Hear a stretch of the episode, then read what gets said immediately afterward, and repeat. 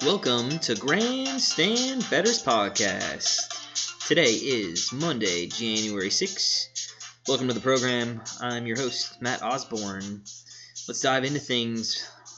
What a day of NFL wildcard playoffs yesterday.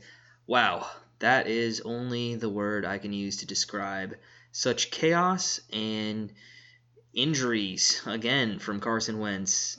Um, let's start with uh, the first game between Minnesota and the Saints. I know everybody's going to look at the last offensive pass interference and think, oh, that's why the Saints lost yet again.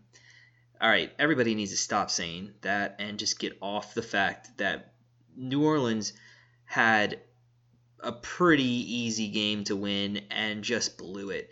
I mean, three plays into the game, they were in the red zone because of a fumble by Thielen uh, and they had to settle for a field goal. They couldn't stop Dalvin Cook to save their lives. And to be honest, Minnesota should have ran away with that game even more than they did. Shouldn't have even gone into overtime. So people stop with the Saints pass interference call and the whining. Oh my God, just uh, and to see people throw items at the refs on their way out of the stadium, that's just ridiculous. Just New Orleans, stop. In fact, for 10 minutes after that game, all of New Orleans fans were worse than the Browns team.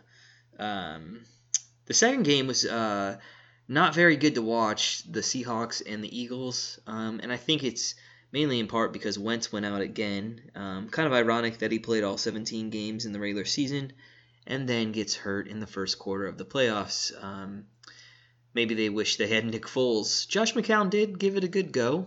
Uh, just after being in the league for 17 years, you would think he could have done a little bit better, um, but he did manage the best that he could uh, with um, coming in on the fly.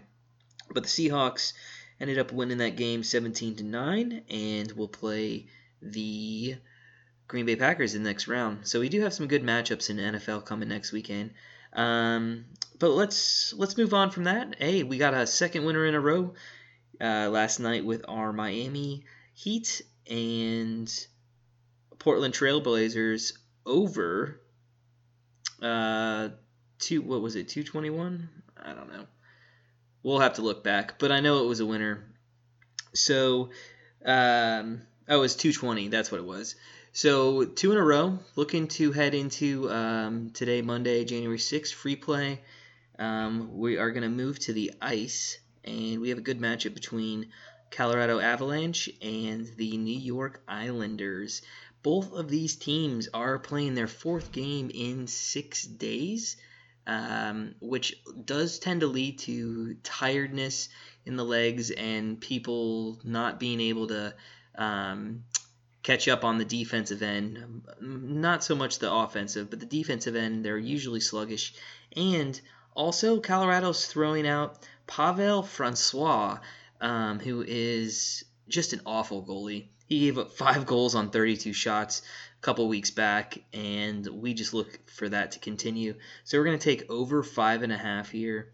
Um, Pavel Francouz may give up six goals by himself. The Islanders are a hard team to score on, so we're probably not going to get much out of Colorado, maybe one or two. But I just think we're in too good of a spot to um, not fade Pavel. And also, if you look at it, um, when you play four times in six days and you're tired, you tend to take a lot of penalties. So I see a lot of power play opportunities uh, for both of these teams um, tonight. And I believe it is in um, New York, which is pretty easy place to play. Um, haven't been to that arena yet, but I've heard not heard great things about it. So, guys, whatever you do tonight, I hope you bet well. We actually have uh, five member plays. Go ahead, check us out, grandstandbetters.com. We really cater to our recreational betters. We charge $15 a month. You get like a hundred plays. No, uh, nobody else in the entire Vegas world is doing that. So cheap. We're not here to make you rich. We're here to put some more money in your pocket. So have a great betting night. We look forward to another winner, hopefully tonight, on the Colorado New York Islanders over five and a half. And remember, whatever you do in the betting world, do it with a smile.